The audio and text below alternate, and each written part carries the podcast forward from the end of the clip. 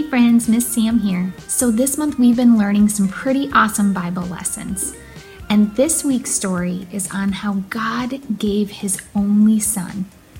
And we are going to learn about how God loves us so much that he gave his only son, Jesus, so that we could be friends with Jesus forever. So, let's get ready to listen to the story. Everybody get those listening ears on. Great. Enjoy the story, and I'll see you guys next time. Bye now.